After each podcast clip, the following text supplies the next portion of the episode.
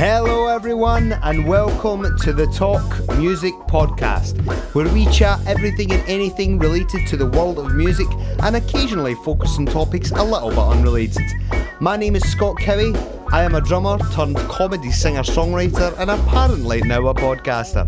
You're going to hear me chat to many different people, but more often than not, it will be fellow musicians having conversations about their careers and lives within arguably the greatest art form in the world. And you get this for free each and every week on scottcowie.com, on Stitcher Radio, and now on iTunes. So please rate, review, subscribe, tell a friend, let them know what's going on over here. But for now, enjoy the show.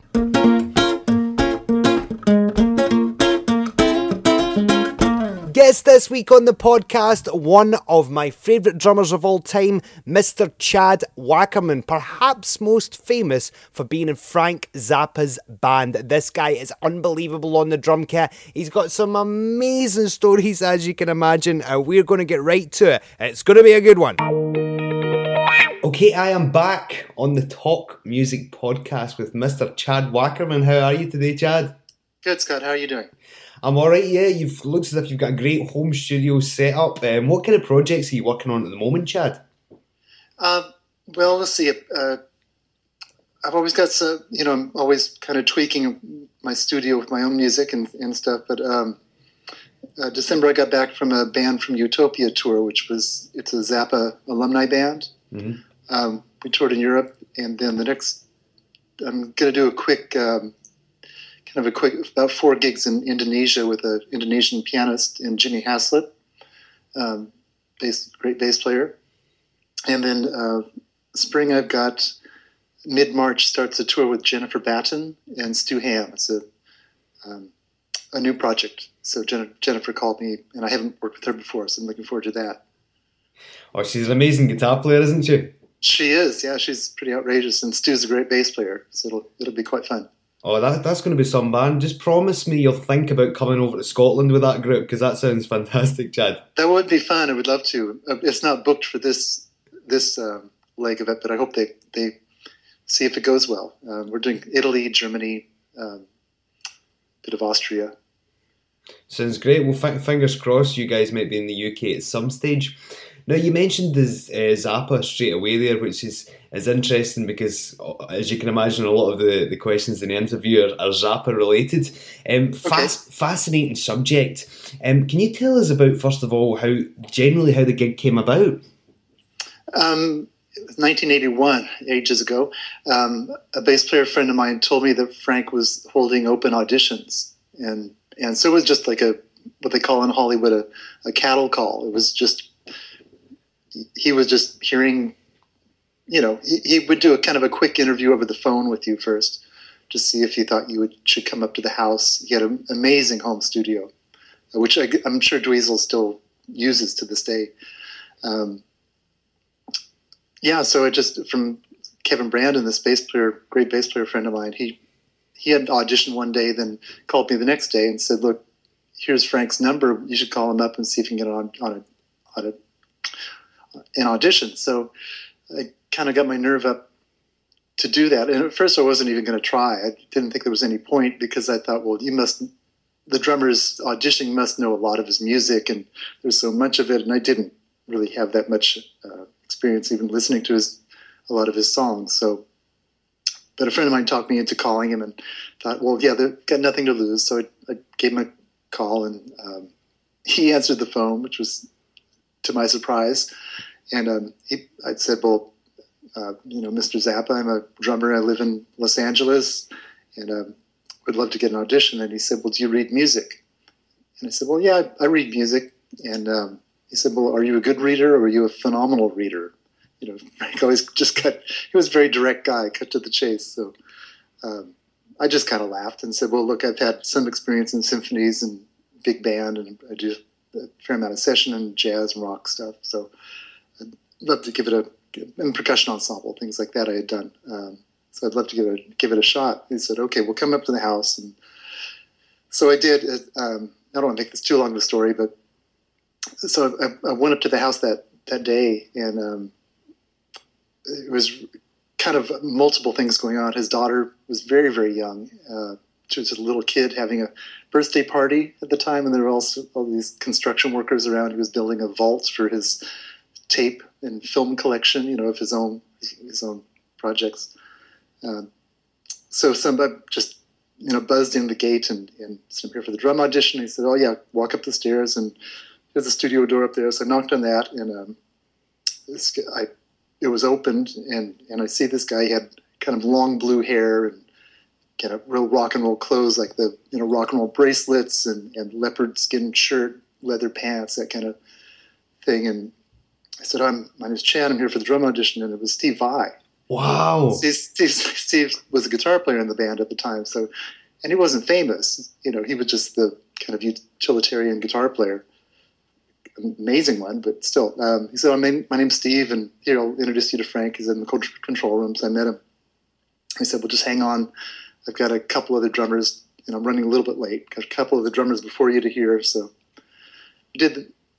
So I was able to hear a couple quick auditions, and then um, it was my turn, and saw the music and played what I could of it. And he thought, you know, thought I had some potential. And basically, my audition lasted three days.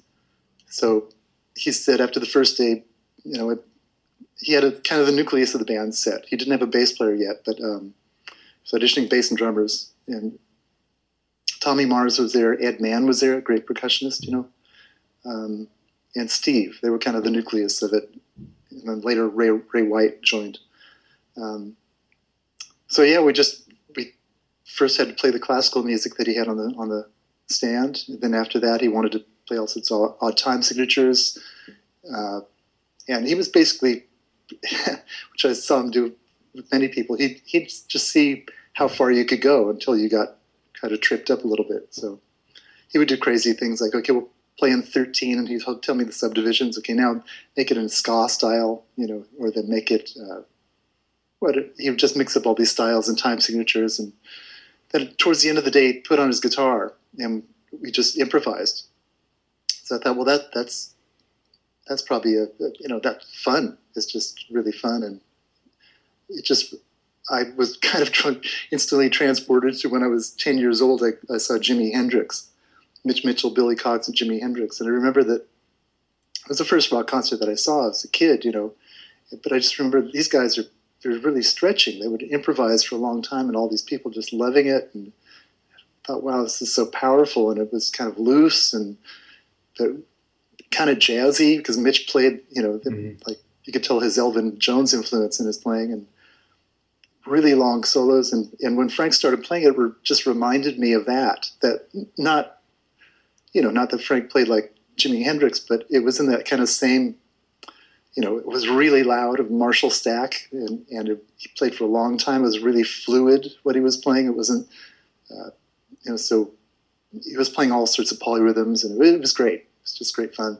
So after the first day, he said, you know, look, uh, I'll I want you to come back the next two days because I'm going to cut the auditions after after that and make a decision. I told the band that I would. They had been auditioning for three weeks at that point, and um, they were kind of fed up with it. So I said, "Well, well, great." And he said, "I'll, you know, I'll pay you the same amount I'm paying Steve and Tommy and and Ed just to come back for the next two days. And if I hear somebody else I think is, you know, promising and has potential to the to the gig, I want to hear you play right after that person." So, mm-hmm.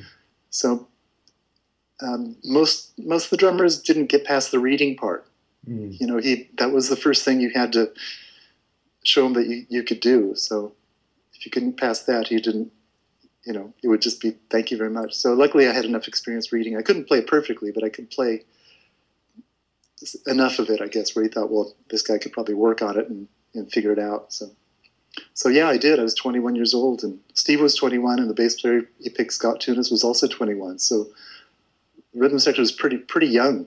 You know, Tommy and Ed had were the seasoned veterans. You know, they'd been in the band over over ten years at that point. So, which is great because they kind of showed us the ropes too. It was fun. That's an amazing gig to have at the best of times, let alone when you're only 21 years old. It's, it's, it's phenomenal, really, when you think about it. No, it was very surreal too. I mean, especially when I first got the gig, it was I couldn't really believe it. But then you were in this um, you were just kind of in Frank's world for a while. You had to memorize all these songs, and you know, he had such a huge library of music, and he wanted the band to be able to play at that point kind of 80 songs, so he could mix up the set every night. He didn't want to be bored by playing the same show, so he mixed it up all the time. So it was getting the gig, then it was keeping the gig. You know. Um, did you have so, much? Um, did you get much scope to come up with drum parts for tracks at all? Was it all Frank? Was it a little bit of both? What went on there? Do you think? It's both. It was definitely both. I mean, sometimes he would come up, he would have a definite idea for a, a groove or a beat, or um, and you know, a lot of the pieces, the way he wrote, he would hand us uh, kind of middle interlude section. It'd be like a rock and roll tune, and then the middle part would be classical. So that's when you're literally playing like you are in the symphony, where, and he'd write for all the for each drum, each cymbal, you know, it was all be scored out. But that would typically be the middle part of the tune. Then you go back to the rock and roll section after that. So it was, it was very, um, almost very militaristic. Certainly the approach to rehearsals and, and everything. I, I think. Well, it was it was classical composition, so that part you needed to play right. But at the same time, he wanted to, to be played with with a certain feel and not militaristic. You know, it yeah. couldn't all, all of a sudden sound stiff you know, it still had to groove, even even if you're playing polyrhythms or odd time stuff, and even if it was orchestrated around the kit. The often he, he really loved drums. He um, he was a drummer in, in high school, you know, mm. so he could play. I heard, heard him play a couple sound checks. He, he was good. He had a nice nice loose feel and um, a few licks that I I know that he the way he kind of thought after a while and the, the, what he liked to hear. So as you do with any leader or composer, but um, so yeah, often the classical section, he would write write the drum part often in unison with the melody. So, you know, it's very Zappa-esque. Very interesting indeed. Now, what I, I, love reading about all the, the, the Zappa, everything about Frank Zappa, really. But mm-hmm. there's a lot of, I think, misconceptions and myths. But one of the um, one of the ones that I heard that I'd, I'd love to ask you about is it true that in one occasion that you requested an entire show to be played in a reggae feel? Is there any truth to that at all? Yeah, it's true. Uh, there was one show, almost um, almost every tune. Um, see, we would learn the, these songs in the style that they were originally in, but then he used to have visual cues that he would just show to us, which would change the style of a song. So if you're playing a, a song that you know is a heavy metal tune, you know, he would give a visual cue, maybe like twist his hair. On one side would, would mean go into reggae. If he did it on both sides, it would mean go into ska. If he had these so visual cues, so you had to watch him all the time because stylistically the, the song would change depending on what cue he gave you. There was one particular show where he kept on just giving us the cue for reggae. you know, as you hear the introduction of the tune, then reggae again. You know, so that only happened once but it made it fun. You know, and it was never boring. Oh, it's, it's never boring musically. It certainly it sounds like somebody that would definitely keep you on your toes without without question. Now, yeah. um, talk to us about. I mean, you've played with so many different people over the years. I'm interested to know about your time with uh, Andy Summers. Oh, sure. Um, yeah, that was fun at the time. Um, my friend Doug Lunn, bass, great bass player, uh, got me involved in that. Uh, I played in a, diff, a, few different lineups with him. We did two records, which I'm pretty proud of. One was called Charming Snakes, the first one, and that was mostly a trio record with Doug and myself. Um, and he had various guests on it. Mark Isham and Herbie Hancock played on that. I think he had Sting overdub bass on one, one little reggae tune. So yeah, that, that was fun at the time. Um, we did a bit of touring uh, with a kind of a different band too. He had a it was uh, we were doing the um, kind of the George Wein jazz festivals in Europe, and um, that that was like an all star band. It was Mitch Forman on keyboards, Bill Evans on on sax, who played with Miles, um, Darryl Jones on bass, who's phenomenal. You know, yeah. So that, that was fun at the time. Um, lasted a two or three years. Then he that band ended up uh, the band with Doug and was expanded a little bit with David Goldblatt on key, keyboards, Steve uh, well, anyway, um, he ended up getting a gig on a TV show. It was an American comedian named Dennis Miller, and it was like a Johnny Carson type of talk mm-hmm. show. You mm-hmm. know, so he was the leader of the house band, and um, that was fun to do because it was in town and we're playing different music all the time. You, you know, play the play-ons and playoffs and you get to play with all these different backup, all these different singers and, and so forth. So that was fun. But and he got kind of bored with it uh, after about three weeks and he wanted to quit.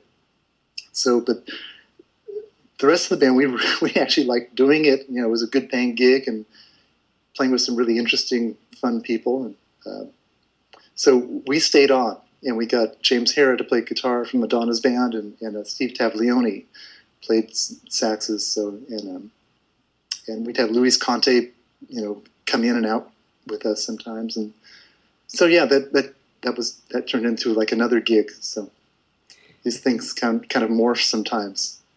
Sounds great. Tell us about your time with uh, playing with James Taylor and touring with him. What was that like? That was amazing. Um, that was one of my one of the funnest things ever. Uh, good. One of my best friends is Jimmy Johnson. Jimmy and I played with Allan Holdsworth for many, many years. In fact, I got originally got Jimmy on Allan's gig. We did uh, the first record we did was Metal Fatigue with for Allan. Um, anyway, uh, Jimmy had played with James Taylor for many, many, many, many years, and he's his musical director now. He's kind of leader of the, the band. Um, and Steve Gadd's been doing that gig for for ages, you know. And Steve, 2011, Steve had uh, he had uh, he was just really busy. He, could, couldn't fit in James for that year because I think he was doing a world tour with Eric Clapton, and he was producing Edie Brickell, and he had all this plus his own band gigs, and so he wasn't available. So I had played a couple pops gigs with, with James. Um, a couple years previous, and that and so I knew him, and that was fun. And he knew that I would. I, I did a lot of homework before I did those pops gigs and try to try to fit in and make it feel like something recognizable. Although it's you know kind of impossible to do if you're trying to fill in for Steve Gadd. But no, it, it was great. It was just a blast. His band is ridiculous. You know, it's Jimmy Johnson, Mike Landau, Larry Goldings. You know, four amazing singers. It's Walt Fowler from Zappa's band on trumpet and Lou, Lou Marini. It's it was just a blast. And the the fun thing was he, he kept on changing up the show. We first tour we did was with his son Ben Taylor, so we played half of Ben's songs, and then we played a couple shows in Carnegie Hall where James was kind of producing these shows, and they were one was a charity fundraiser, and he had various guests like Sting and um, Robert Cray, Bette Midler, Tony Bennett. You know, so we're backing up all these people. So I counted up. It was a five month period that I did, and we played over ninety songs in that five months. You know, so it was just a blast. And James is amazing. He's an amazing person. Couldn't, you know, just couldn't be nicer. And he's a great guitarist. And I really love his music. It was really fun. You mentioned Steve Gadd there. Obviously, you seem to be a, a fan of, of his. What other drummers are? Um, what other drummers do you like in, in general? It's a huge list. You know, Jack DeJohnette, Tony Williams, obviously are. You know, some. It's my favorite. Elvin Jones, Terry Bozzio is my good friend. Yeah. Uh, Vinnie Colaiuta. Um, you know, there's just Peter Erskine, loads of. Steve Jordan. That's just a short list. Oh, that's great. I, I, I was... Jim Keltner too. Actually, Jim Keltner's a huge influence. Yeah, he's an amazing player. I was so delighted mm-hmm. earlier, earlier when you mentioned Mitch Mitchell, who's a favourite of mine, who's such a phenomenal player too. Absolutely, yeah. Right, so uh, recently you've been doing different projects, you've been working. What was, what was the experience like going from drumming with different people to then doing the, the solo albums? What was that transition like? Working with different artists and in, in, in the solo records? No, working with different artists and then going on to doing your own solo albums. What was that transition like? Um, I don't think about it too much. It just doesn't, you know. Um, well, when you're doing a solo record, you're you're in charge, you know, so you can do actually whatever you want to do, which makes it fun. And I write music, so on my solo records, I'm I'm a composer, except for the improvs that, that we do. Um, and I really love doing it, you know. So it's it's um, yeah but I don't know. I try to think of each gig because I've been able to, been so lucky to play with with the, so many diverse artists. You know, from Frank to, yeah, to James Taylor and um, Allan Holdsworth, of course. You know, um, no, it's a, a, you know when you do a solo project, it's really up to you. You're you, and you should do what you want to do. You know, so um, I write the music and I give the make out I write out the charts and do little demos for the band, and, and then we get together and rehearse and basically do it. And, and I also like to improv imp, improvise a lot with certain musicians where we have a nice chemistry. So um, my last record has Allan Holdsworth and Jimmy Johnson and, and Jim Cox. They're all completely phenomenal people and, and, and players, and they all bring, you know, they all have a, such a, a great signature voice, and they bring that to the record. And I want to show that off so that you can easily do that with, with improvisation, or you can write the improvisation parts into your into music, which I do too. And then when you're working, you know, you have different modes. When you're working for a singer, everything changes. It's not like being in a fusion band where you're kind of up front. It's your job really to make the singer really comfortable and make the music really comfortable and figure out what's important for this song and not just step on certain lyrics, you know.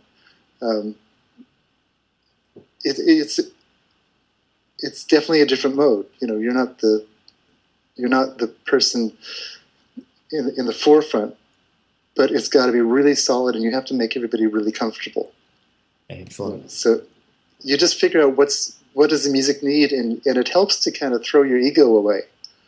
You know, I mean, people are not people don't go to a James Taylor concert to hear me play drums. They're there to hear him, and what he does on his own is really complete. You know, you don't need like whatever you add ends up being important. You know, because you're playing with a lot of space. Um, and you you know you have so much respect for the song and for his voice and for his guitar playing, you want to make sure you're framing things where that's still featured, mm-hmm. so you're not stepping on it. You, you know what I mean? Absolutely. And it, yeah.